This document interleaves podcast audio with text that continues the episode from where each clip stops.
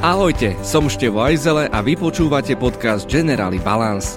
Na Balance sa tento mesiac venujeme téme rozmanitosti, pretože náš svet je krásny tým, že je pestrý a každý z nás je iný. Nie všetci však máme rovnaké príležitosti. Aj preto je tu program Učenie pre život, ktorý pomáha deťom zo znevýhodnených rodín a dáva im šancu na lepší život – a dnes preto vítam v našom podcaste pani Lídiu Vencelovú, pedagogičku, školskú psychologičku a výchovnú poradkyňu, ktorá je zároveň jednou z líderiek programu Učenie pre život v materskom centre Bakomy v Banskej Šťavnici. Budeme sa rozprávať o programe, o jeho výsledkoch a tiež o nie celkom bežných, no bez pochyby inovatívnych spôsoboch výučby detí. Srdečne vás vítam a som veľmi rád, že ste prijali pozvanie. Krásny dobrý deň. Ďakujem pekne, dobrý deň tak poďme úplne, úplne od začiatku. Poďme si povedať a predstaviť program Učenie pre život, pre koho je určený a v čom vlastne spočíva. Tak program Učenie pre život je určený pre rodiny, ktoré sú nejakým spôsobom znevýhodnené. Buď majú dieťa, ktoré má vážne zdravotné znevýhodnenie a kvôli tomu strádajú, nemajú dosť príležitostí na to, aby alebo možnosti aj finančných, aby mu poskytli starostlivosť takú, akú potrebuje. Často tie rodiny potom uh, strádajú finančne, pretože minimálne jeden člen rodiny nemôže pracovať tak možno, ako by mohol a potreboval, ale musí sa starať o to zdravotne znevýhodnené dieťa, čiže to je jedna skupina tých rodín. Potom sú to rodiny, ktoré sú nejakým spôsobom vysunuté na okraj spoločnosti. Často sú to rómske rodiny. Môžu to byť rodiny aj teda majoritné, ktoré ale majú také ťažšie ekonomické zázemie a sociálne zázemie. E, často sú to aj jednorodičovské rodiny, kde, kde o deti sa stará len jeden rodič a tiež nemá dosť kapacity na to, aby rodinu zabezpečil aj finančne aby poskytol tým deťom všetko, čo potrebujú v rámci starostlivosti o ne. Je to taká veľmi pestrá skupina ľudí a rodín. A prečo je tento program určený špeciálne pre deti vo veku 0 až 6 rokov? Aha, No, je to veľmi dôležité vývinové obdobie, dosť dlhé v podstate. A v tom čase je niekoľko takých kritických období, ktoré sú dôležité preto, aby sa rozvinuli rôzne, rôzne oblasti psychického aj fyzického fungovania detí. A E, je to kľúčový čas na to, aby tie deti potom mohli naštartovať do, do života, do škôl aj do dospelého života. Keď, keď ako keby sa ne, neudeje v tých prvých rokoch života to podstatné, čo oni potrebujú, keď nemajú dostatok starostlivosti a pozornosti, tak potom to má dlhodobé a ťažké dopady na ich, na ich neskorší život. Takže to, to obdobie do 6. roku je, je úplne najdôležitejšie v živote dieťaťa. A čo presvedčilo vás, že tento program prebieha aj v materskom centre v Banskej Šťavnici? V našom prípade to bol, bol taký stred ako keby dvoch okolností. My sme sa už dlhšie snažili materské centrum rozbehnúť. E, my, tým myslím občianske združenie Bakomy, to je také zoskupenie aktívnych rodičov, e, ktoré e, prevádzkujú základnú školu, ale teda mali sme už dlhšie takú myšlienku alebo taký plán, že by sme teda rozbehli aj materské centrum. Videli sme, že v tom meste je taká potreba. No a prišiel potom impuls od Únie materských centier, či by sme nechceli skúsiť sa zapojiť do programu Učenie pre život. Takže to nám tak ako keby nahralo na smeč a e, na základe to, toho oslovenia sme, sme to materské centrum mhm. rozbehli a rovno sme ako keby začali pracovať aj v tom programe Učenie pre život. K Bakomi sa samozrejme dostaneme, tam máme ešte množstvo interesantných otázok, ale poďme najprv k učeniu pre život. Ako samotný ten program prebieha? Skúste nám ho trošku priblížiť. Máte s mamičkami, detičkami pravidelné stretnutia. Jednoducho, ako sa to celé odohráva? Áno, máme pravidelné stretnutia a, a, a ako keby ten, ten režim alebo spôsob, ako je ten program zorganizovaný, ako beží sa líši od centra k centru. To naše je trošku špecifické v tom, tá naša organizácia tej práce v programe Učenie pre život, že pracujeme s rodinami z rómskej komunity a potrebovali sme nájsť spôsob, ako sa s nimi pravidelne stretávať. Um, a nebolo to možné v, v ich komunite, v priestore, kde oni žijú. Takže e, tie rodiny chodia ku nám, do školy a do materského centra, ktoré je v centre mesta, pre nich je to dosť zložité tam prísť, tak preto sme to nastavili tak, že sa stretávame raz za dva týždne a strávime spolu jedno do poludní v sobotu. A takto to robíme hlavne v tom zimnom období, keď, keď je chladno a proste potrebujeme byť vnútri. Keď už sa oteplí, tak to je potom taký kombinovaný režim, že niektoré stretnutia máme v prírode, na Šobove, v tej ako keby zóne a komunite, kde žijú a pracujeme, pracujeme v prírode, vonku, tak vtedy tie stretnutia sú aj častejšie, že sa vidíme raz za týždeň. V tých chladnejších mesiacoch je to raz za dva týždne. Mávame ešte aj také individuálne stretnutia s jednotlivými rodinami alebo s jednotlivými mamami, takže je to také nakombinované. A nechcem príliš generalizovať, ale keď k vám prichádzajú mamičky a možno aj oteckovia, čo sú také základné elementárne rady z vašej strany a čím to možno ich inšpiruje, ako si vedia oni poradiť a pomôcť navzájom? No, je to rôzne Závisí to od toho, aká rodina to je, aké, aké deti majú. Máme v materskom centre, aj v programe sme mali aj rodiny, ktoré mali zdravotne znevýhodnené dieťa a tam tá spolupráca fungovala trochu inak. Tie, tie rodiny sú väčšinou veľmi motivované tomu dieťaťu pomôcť a pracovať s ním, takže väčšinou majú veľa otázok takých veľmi konkrétnych a praktických, ako, ako čo rozvíjať, ako pomôcť s nejakými veľmi konkrétnymi vecami, ktoré to dieťa zatiaľ nezvláda a už by ich malo zvládať, um, ako, ako zvládať možno nejaké zložitejšie situácie s tým dieťaťom, keď sa hnieva alebo je frustrované alebo nerozumie, tak to sú často otázky, ktoré prichádzajú um, od takéhoto typu rodín. Uh, keď pracujeme s rodinami z tej rómskej komunity, tak tam je to také dosť iné, ako tých otázok až tak veľa neprichádzalo. Tých mám zatiaľ ešte stále sme vo fáze, keď sa snažíme ich tak nejak zmobilizovať a nejak trošku zobudiť viac ich záujem alebo potrebu s tými deťmi pracovať. Tí mami sú často veľmi vyťažené takou úplne základnou prevádzkou v tých rodinách. Zamestnávajú úplne zabezpečenie takých tých základných vecí, aby deti nejak boli nakrmené, aby mali nejaké prostriedky na to, aby prežili z mesiaca na mesiac, aby boli nejak oblečené.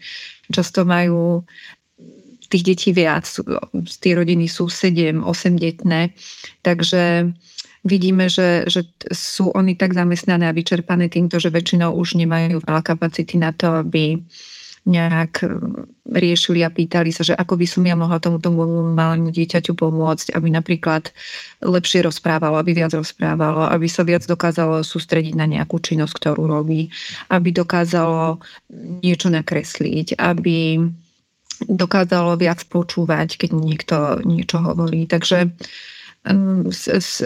v tej rómskej komunite tých otázok nejak veľa neprichádza. To, to, čo je pre nás v tejto chvíli dôležité, že tie mamy sú ochotné s nami spolupracovať, že prichádzajú, že prinesú svoje deti.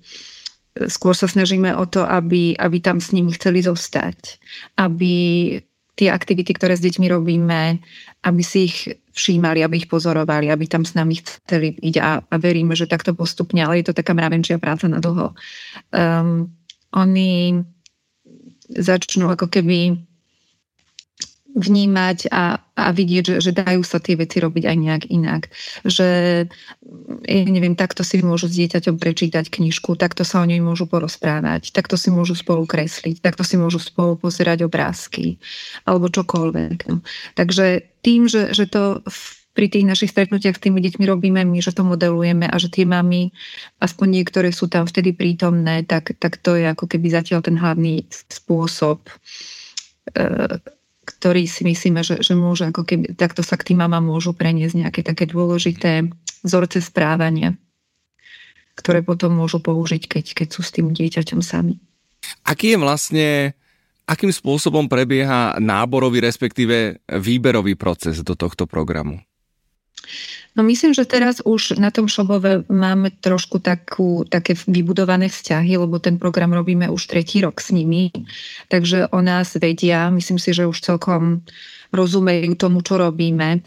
Okrem toho pravidelného stretávania sa tých pravidelných dielní alebo dopoludní, ktoré robíme, tak robíme aj taký letný denný tábor, ktorý tiež už niektoré tie deti s nami zažili, aj tie mami. Tak teraz už sme sa dostali do fázy, že oni sami sa už tak začínajú hlásiť. že nám dajú vedieť, ja mám malé dieťa, tiež by som chcela, aby bolo u vás v programe, aby ste ho zobrali alebo aby ste nás zobrali.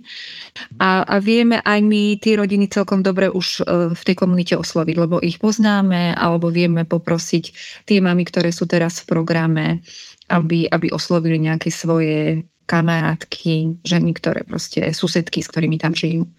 Takže na začiatku to bolo ťažšie. Trvalo nejaký čas, kým uh, nejak sme tam dali o sebe vedieť a kým, kým, kým sa vybudovali nejaké vzťahy. Ale teraz myslím si, že už to nie je nejak tak veľa námahy z našej strany, to nepýtam, pretože, pretože už o nás vedia. A pomáha nám trošku aj komunitné centrum, ktoré tam funguje. Máme s nimi celkom dobrú komunikáciu a aj oni vedia informácie o tom programe rozšíriť medzi rodiny. Tak to je skvelé, že sa to takto rozbehlo. No a v samotných tých centrách deti rozvíjajú svoje zručnosti, schopnosti a vedomosti pomocou, e, neviem, či už všetci ju poznajú, Montessori metódu. E, aké sú jej také základné princípy? No, um, tú metódu vytvorila Maria Montessori už dosť dávno viac ako 100 rokov dozadu a pôvodne bola určená práve pre deti zo znevýhodneného prostredia. To, to bol ten jej prvý ako keby základný motiv, prečo, prečo začala tú, tú metódu tvoriť. A je postavená na tom, že, je, že deti majú prístup k veľmi dobre pripravenému prostrediu, k veľmi dobre pripravenému materiálu, ktorý tak cieľene rozvíja rôzne oblasti ich, ich fungovania a e, je to, ten materiál je veľmi konkrétny, veľmi názorný. E, je dôležité, aby všetko si deti mohli chytiť, aby s tým mohli veľmi konkrétne pracovať. E, tie, tie aktivity sú nastavené tak, že ich ako keby ten materiál vedie k tomu správnemu riešeniu alebo k zvládnutiu tej aktivity. Um, je to ako keby jasne ohraničené tá práca alebo tá úloha, ktorú deti majú urobiť. Často sa to robí na takých koberčekoch alebo nejakých podnosoch, kde dieťa presne vie, ako to začne, ako to, a ako to má skončiť. Niekedy sa tá aktivita robí tak, že, že dospelý dieťaťu predvedie, nemusí sa pritom ani nejak veľa hovoriť, komentovať, vysvetľovať. Dôležité je, aby to dieťa videlo a aby si to potom samo mohlo skúšať tá, tá metóda deti vedie k takej veľkej samostatnosti a nezávislosti na dospelých, pretože e, cíl je, aby, aby tie veci dokázali robiť sami. A, a, a to, to ako keby umožňuje to dobre pripravené prostredie. To je ako keby veľký kus práce týchto vspelých, aby to prostredie dobre nachystali a potom už keď v ňom sú deti a pracujú v ňom, tak aby to v podstate zvládli oni sami. Mhm. A, a dajú sa takto rozvíjať rôzne oblasti vývinu detí a, a môžu sa takto naučiť rôzne veci. A z vašich osobných skúseností je Montessori vhodné pre všetky deti? Alebo evidujete napríklad presne nejakú skupinu e, extra znevýhodnených detí, e, pre ktoré to je veľmi ťažké naskočiť na tento model? Um, takto by som to asi nepovedala. E, dá, dá sa takto pracovať s rôznymi deťmi. Dôležité je, aby to bolo tak ako keby systematicky pre ne nastavené, aby lebo tie deti sa, sa v tom systéme potrebujú naučiť aj fungovať. To, to nejaký čas trvá. Úplne optimálne je, keď takto deti sú vedené od začiatku, od toho úplne raného veku. To, to ako keby ten, ten Montessori systém takto funguje v iných krajinách oveľa viac ako u nás, ale že na Slovensku sa objavujú také modely, že sú Montessori škôlky, ktoré pot, a tie deti potom ďalej postupujú aj v Montessori škole, tak toto je úplne optimálne, pretože oni sú na ten systém zvyknuté, postupne sa oboznámujú s materiálom, pretože Mária Montessori a jej nasledovníci vytvorili obrovské množstvo materiálu, ktorý sa v tej metóde využíva. Sú to rôzne pomôcky, ktoré, ktoré ako keby jasne tým deťom modelujú rôzne javy, ktoré sa majú naučiť. Takže vtedy, vtedy je to veľmi efektívne. Keď je to také možno trošku vytrhnuté z kontextu, že, že občas nejakú aktivitu tí deti urobia takýmto spôsobom a potom väčšinu času trávia v inom systéme, tak to až taký efekt nemá. Hej. Uh-huh. Ale, ale aj keď sa, sa použije nejaký materiál a aj občas, tak vidíme, ako, ako veľmi dobre to funguje, ako je to názorné pre tie deti, ako ich to angažuje, ako to oni rady robia, ako si to užívajú. Akurát teda je, je to efektívnejšie, keď sa to používa častejšie. A keď, keď je taký súlad e, v tom prostredí, kde dieťa chodí vo škôlke napríklad alebo v nejakom centre a keď, keď sa aj v rodine snažia takýmto spôsobom hmm. pracovať, že, že nejaké aktivity aj doma mu takto pripravia. A to je vlastne aj náš cieľ, aby sme to tým mamám ukazovali a Dá, dá sa to urobiť veľmi jednoducho, veľa sa dá urobiť s, s vecami, ktoré máte doma, s vecami, ktoré máte v kuchyni, že takto im dokážu pripraviť tie aktivity mm. aj doma. Poďme na samotné prínosy programu Učenie pre život, ktorý, ktorého naozaj cieľom je hlavne skvalitňovať uh, život deťom a rodičom. Schválne viete vypichnúť nejaký konkrétny príklad, ktorý možno by ste dávali za vzor, uh, kde sa podarilo naozaj pomôcť z bodu A do B uh, priam astronomickým spôsobom? No, za to naše centrum taký, taký hlavný efekt alebo prínos Vidíme v tom, e, ako sa deťom podarí prejsť z toho raného veku alebo takého škôlkárskeho veku potom do, do školského veku. Máme jeden taký pre mňa veľmi dôležitý ako keby príklad um, alebo príbeh jednej rodiny, ktorá má tak ťažko znevýhodnené dieťa a chodili ku nám do materského centra a veľmi sa tá rodina snažila, aby, aby to ich dieťa mohlo nastúpiť do bežnej školy v rámci inklúzie s veľmi individualizovaným plánom, ale chceli to skúsiť, chceli, aby mohlo byť ehm, v prostredí s deťmi, ktoré sa vyvíjajú štandardným spôsobom s bežnými rovesníkmi. A aj sa to podarilo a myslím si, že aj vďaka tomu, že boli zaradení do toho programu, že a je to aj výhoda to, toho takého spolužitia toho materského centra a tej školy, že oni boli v tom prostredí, kde potom to dieťa aj nastúpilo do školy, mohlo, mohlo si na to tak postupne zvykať, mohlo e, pracovať už tak cieľene na rôznych takých zručnostiach, ktoré aj v tej škole sú potrebné. Takže z môjho pohľadu a v, to, v tom našom materskom centre, ako my pracujeme, tak toto je jeden z najväčších ako keby benefitov alebo takých úžitkov, ktoré účasť rodiny v tom programe môže mať. A to vidíme aj u tých detí z tej rómskej komunity. E, na tom veľmi pracujeme, aby boli čo najlepšie pripravené na školu. Mm-hmm. A, ako, tie, veľa tých aktivít, vlastne všetky, ktoré v tom programe robíme, smerujú k tomu, aby oni boli čo, čo najlepšie nachystaní a snažíme sa takto aj s tými mamami pracovať, že im dávame aj domov nejaké pomôcky alebo materiál a vysvetlíme si, ako aj doma s nimi budú robiť. A, a aj ten dôvod, ktorým komunikujeme, prečo je to dobre takto robiť, je, je práve toto. Aby boli čo najlepšie nachystaní do školy. Aby, aby mali čo najväčšiu šancu na, na úspech, na to, aby dobre naštartovali školu. Ale samozrejme, sú tam aj iné efekty. Myslím si, že aj pre tým mám je veľmi dôležité, že, že majú taký priestor, kde vedia, že, že budú počuté a že, že je tam záujem o to, čo oni žijú a že je to miesto, kde môžu požiadať o pomoc. A to sa nám často stáva, že sa na nás obracajú s prozbami o pomoc v rôznych takých situáciách, že potrebujú niečo rýchlo si zabezpečiť, nejaké materiálne veci, súrne potrebujú peniaze, potrebujú aj pomoc niečo tako vyriešiť, vybaviť, tak s tým sa, s tým sa často na nás obracajú. Tak to mám veľmi, e, naozaj, že obrovskú rado, že to funguje a gratulujem. A ako ste spomínali, okrem materského centra pôsobíte aj na základnej škole Bakomy v Banskej Šťavnici. No a ja som sa o nej dočítal, že je svojím spôsobom nekonvenčná. Na stránke máte napísané, že podľa štatistík stačí 6 týždňov, aby dieťa v klasickej škole stratilo chuť učiť sa. Preto sme založili školu, kde to tak nie je. V Bakumi chuť deti učiť sa rastie, pretože s nami bez stresu objavujú svet, ale aj sami seba. Čo to znamená v praxi?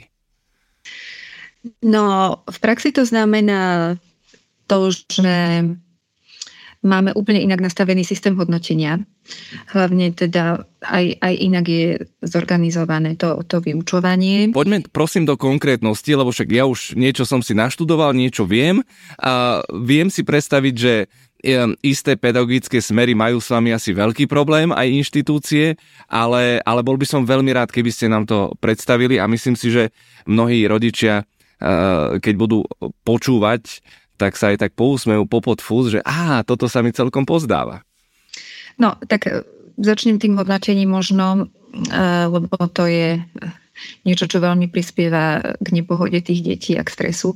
Tak my v škole neznámkujeme Treba ešte povedať, že sme škola, ktorá je zaradená v sieti e, škôl a tým pádom my e, musíme e, rešpektovať a dodržiavať všetky nastavenia, tak ako, ako sú platné, tým, že sme zaradení v režime experimentálneho overovania, ale k tomu hodnoteniu e, na tom prvom stupni je, je možné hodnotiť deti slovne a my to v plnej miere využívame, takže na prvom stupni vôbec nedávame známky. E, deti dostávajú takú priamu spätnú väzbu, v rámci tej práce, ktorú robia na pol roku a na konci školského roku dostávajú slovné hodnotenie. Je to taký, taký report, taký popis toho, čo, na čom dieťa pracovalo, ako to zvládlo, ako, čo, čo by malo robiť ďalej, ako by to malo robiť ďalej. Snažíme sa využívať prvky tzv. formatívneho hodnotenia, ktoré je presne na tomto stavené, že dieťa dostane jasnú spätnú väzbu k tomu, čo robí a dostane ako keby aj e, informáciu o tom, na čom by malo ďalej pracovať a ako by to mohlo robiť, aby sa v tom učení posúvalo ďalej a aby zvládlo tie cieľe, ktoré má nastavené. Zde, učíme deti e, aby, aby si sami dokázali zhodnotiť svoju prácu, aby, aby si ju dokázali zreflektovať a postupne ako sú starší, tak sa im to stále viac darí. Tí starší deti samozrejme, že dostávajú aj nejaké kvantitatívne hodnotenie, keď robia nejaký test alebo si proste nejak vyhodnotia uh, nejakú, nejakú prácu, ktorú robili a tam už teda na vysvedčení musia dostávať aj známky od 6. ročníka vyššie E, považujeme to za taký veľmi nešťastný krok ministerstva po pandémii, pretože pandémia priniesla to, že bolo povolené slovné hodnotenie aj v tých vyšších ročníkoch. To, to bol jeden z mála benefitov pandémie, ale po, potom už ministerstvo to vrátilo naspäť a ja to považujem za taký dosť nešťastný krok späť. Pretože myslím si, že tie známky proste mm, neslúžia na to, aby deti motivovali k učeniu oni, oni sa učia potom iba pre známky a robia to pre známky. Nerobia to pre seba, nerobia to zo zvedavosti.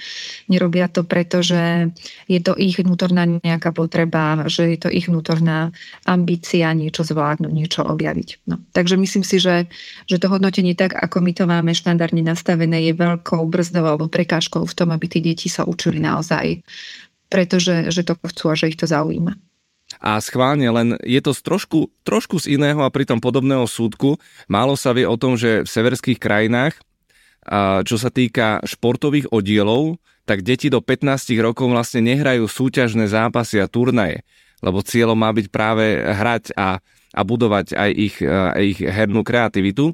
Ale naspäť do, do školských hlavíc, trošku možno opačný pohľad. To, že neznámkujete deti na prvom stupni, nie je, nie, nie je metúce pre samotných rodičov?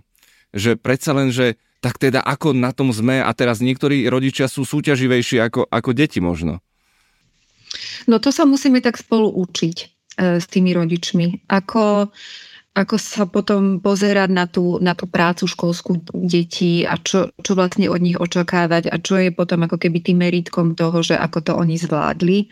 Máme to nastavené tak, že máme v priebehu školského roku niekoľko takých individuálnych stretnutí, to voláme, s rodičmi aj s dieťaťom kde, a s učiteľom, kde dieťa tak odprezentuje prácu, ktorú urobilo za nejaké dané obdobie. Väčšinou sa stretávame trikrát počas školského roka. Predstaví to rodičom, zhodnotí si to samo a rodičia vtedy majú priestor sa pýtať, ujasňovať si veci a je tam aj ten učiteľ, ktorý v tom tak ako pomôže a vysvetlí, ak treba niečo.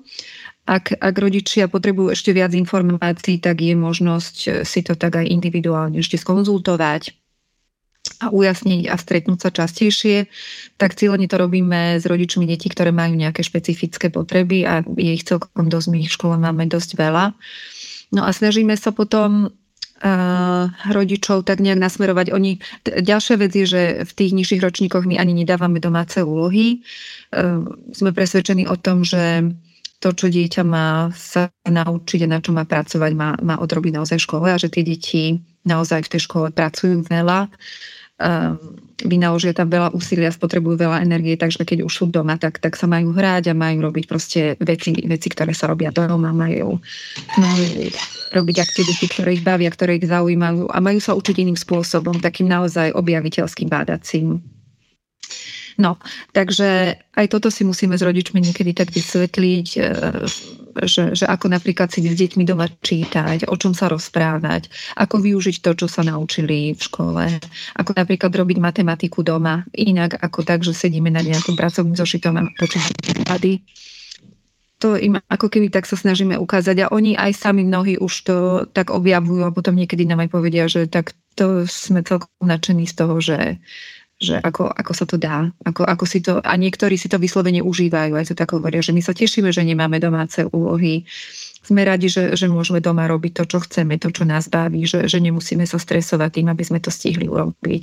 Nemusíme tie deti do toho tlačiť a naozaj si môžeme slobodne a s radosťou robiť to, to čo chceme spolu.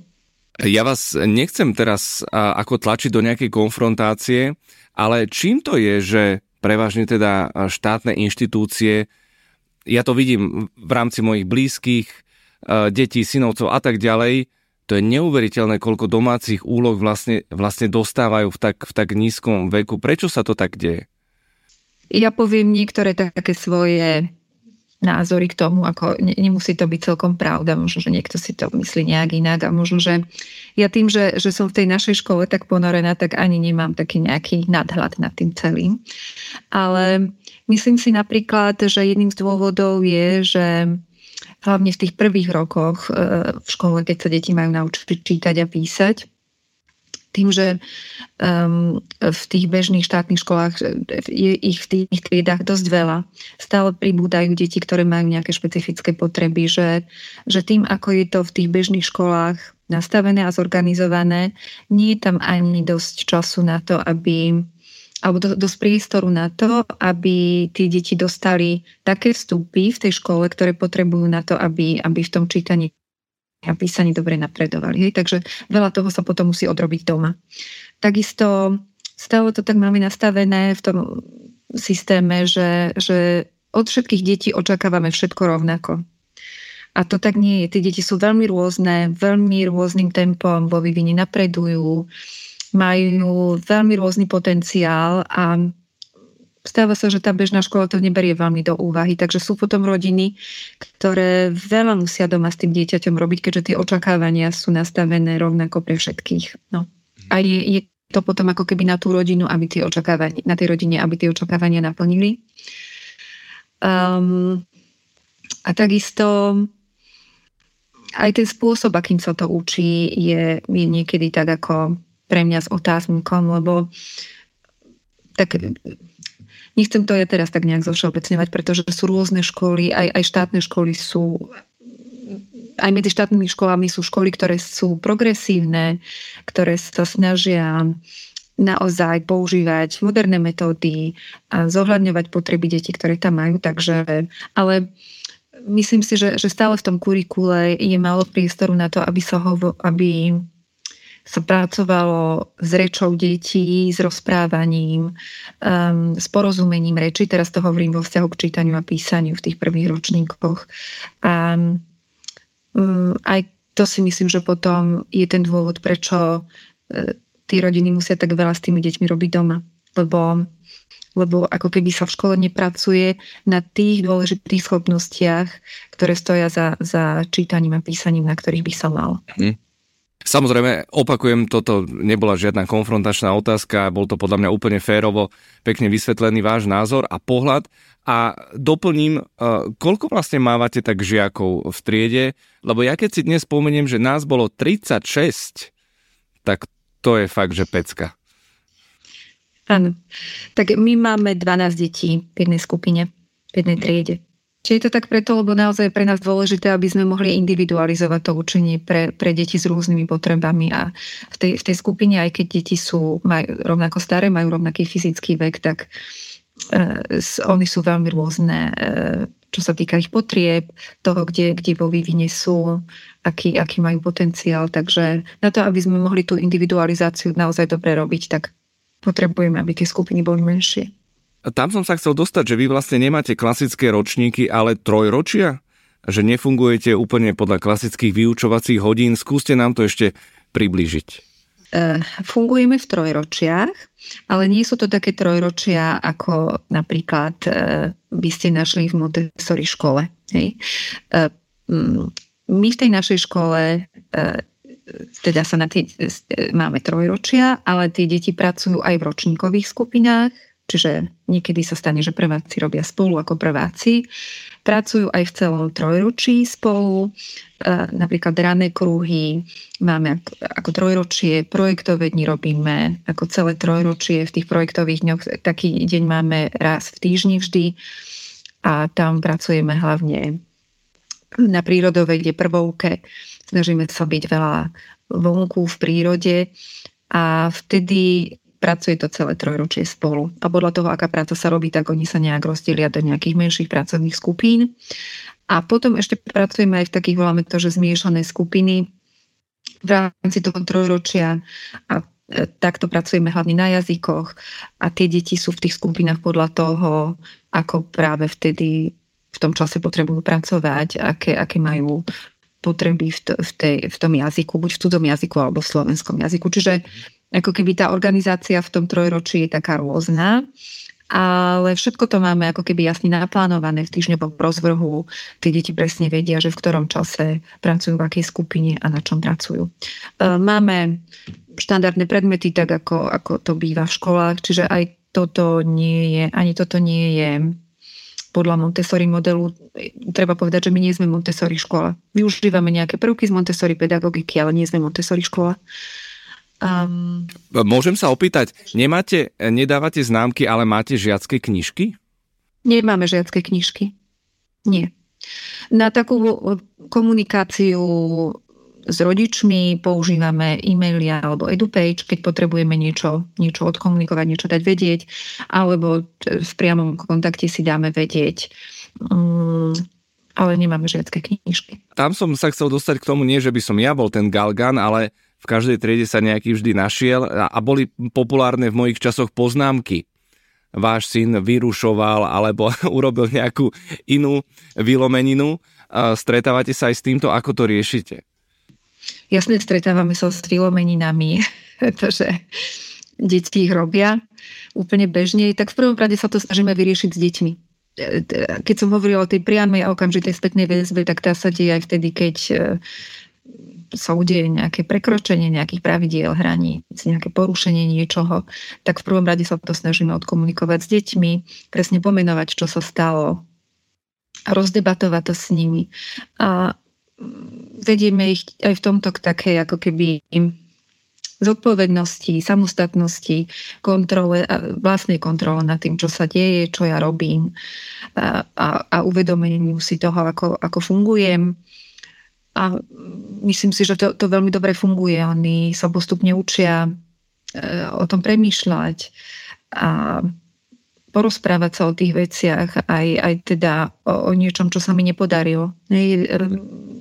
To, to ako, ako sa nakladá s tými chybami a pochybeniami, si myslím, že je veľmi dôležité vo vývine detí, že oni vedia, že môžu urobiť chybu. Všetci robíme chyby. A teraz nehovorím iba o chybách v učení, ja neviem, chyba v písaní alebo v počítaní, ale aj chyba v, v nejakom spolužití, hej, že, že urobím niečo, čo sa nemá robiť, prekročím nejakú hranicu. Tak so, so to učíme ne, jednak tú chybu uvidieť, uznať ju a aj hľadať spôsoby, ako už sa jej na budúce vyhnúť a neurobiť ju. Mm-hmm. Čiže v prvom rade to odkomunikujeme a poriešime s dieťaťom a samozrejme, že keď, keď je to niečo, čo, čo sa má dozvedieť aj rodič, tak sa to dozvie, priamo to s ním odkomunikujeme. Uh-huh. Máme, v našej škole nemáme triednych učiteľov, ale máme tútorov, tak ich voláme, tých, tých učiteľov, ktorí majú na starosti nejakú skupinu detí a je to vždy nejaká podskupina z toho trojročia. Takže nie je triedny učiteľ prvého ročníka, ale je tútor, ktorý má na starosti niekoľko prvákov, niekoľko druhákov, niekoľko tretiakov v tom trojročí. A on potom zabezpečuje komunikáciu školy s rodinou, že, že on mm. potom takéto veci s rodičmi porieši, ak treba. No a posledná informácia, ktorá ma dosť zaujala, je, že deti e, vraj zapájate do plánovania, rozhodovania, tvorby a schvalovania pravidel v školskom poriadku. Prosím vás, človek by si mohol aj pomyslieť, že to nemusí dobre vypáliť. Aká je pravda? No, e, pravda je taká, že to veľmi dobre funguje, pretože tie deti e, je, je pre nich dôležité, keď sú, keď sú súčasťou toho života v škole, keď sú súčasťou tvorby, my to voláme aj dohody tých dohôd a nastavení, podľa ktorých my fungujeme. A oni sú v tom veľmi také zodpovedné aj múdre, by som povedala, pretože myslím si, že, že, že poznajú tie hranice, dokážu si uvedomiť, vedia, odkiaľ pokiaľ je to pre nebezpečné. Ale určite skúšajú. A kde už to môže byť ohrozujúce. Skúšajú, určite skúšajú. Zmrzlina zadarmo každý deň, nie? To už som povedala aj predtým, že tie vylomieniny sa dejú samozrejme. To je súčasť toho, určite. Ale to, to že oni sú súčasťou tvorby, to, to, toho, ako, ako je to nastavené, aké dohody a pravidlá tam fungujú, tak to, to tak naozaj je a oni, oni to dokážu veľmi dobre. A práve tým, že sa to deje v skupine a že že oni medzi sebou sa tak ako keby zregulujú a usmernia. Je, že sú tam možno niektoré deti, ktoré tomu úplne nerozumejú, majú tendenciu to prekračovať. Ale je veľmi efektívne, keď od svojich rovesníkov sa dozvedia a vypočujú si, že ale to nemá byť takto. To má byť inak, lebo je to efektívnejšie dokonca, ako keď to povedia tí dospeláci. Alebo má to i takú inú hodnotu pre nich, inú, inú váhu. A, a... Spomeniete si na, na nejaký návrh, e, ktorý vám možno aj tak trošku vyrazil dých? No napríklad teraz sme nedávno riešili tému žuvačky. To tedy stalo. Mm-hmm. Že, že zrazu tam bolo veľa detí, ktoré mali žuvačky, keď ich nemali mať. tak sme to tak ako otvorili v tých trojročiach v raných kruhoch. Bola o tom debata, oni sa k tomu vyjadrovali, no a e, v prvom trojročí prišiel taký výstup aj zdôvodnenie, že tak tie žuvačky je jasné, že ich nemáme mať, lebo aj žuvačka je sladkosť a my teda máme to nastavené tak, že v škole ne, ne, nemáme sladkosti, nejeme ich tam, nenosíme si ich tam. A oni to teda takto vyargumentovali, že aj žuvačka je typ sladkosti a tým pádom je jasné, že ich v škole nemáme mať a tým pádom sa to vyriešilo. Mm. Už to nemusíme nejak riešiť. No. tak to je milé. Na nejaký čas. Príde ďalšia vylobedina. No jasné. Jasné, ale práve o tom je život. Ďalším skvelým hostom Balansu bola pani Lídia Vencelová, pedagogička, školská psychologička a výchovná poradkyňa, zároveň jedna z líderiek programu Učenie pre život v materskom centre Bakomy v Banskej Šťavnici. Veľmi pekne vám ďakujem za vaše inšpiratívne myšlienky a držím palce a posielam veľa energie, pretože vaša práca je naozaj obdivuhodná. Nech sa vám darí a všetko dobré želáme. Ďakujem pekne. No a ďalšie dobré tipy pre vybalansovaný život nájdete na našom webe www.generalibalance.sk No a sledujte nás aj na sociálnych sieťach, na Instagrame a na Facebooku. No a ak chcete podporiť fantastický program, ktorý mení životy k lepšiemu, učenie pre život, môžete tak spraviť na stránke uceneprezivot.sk.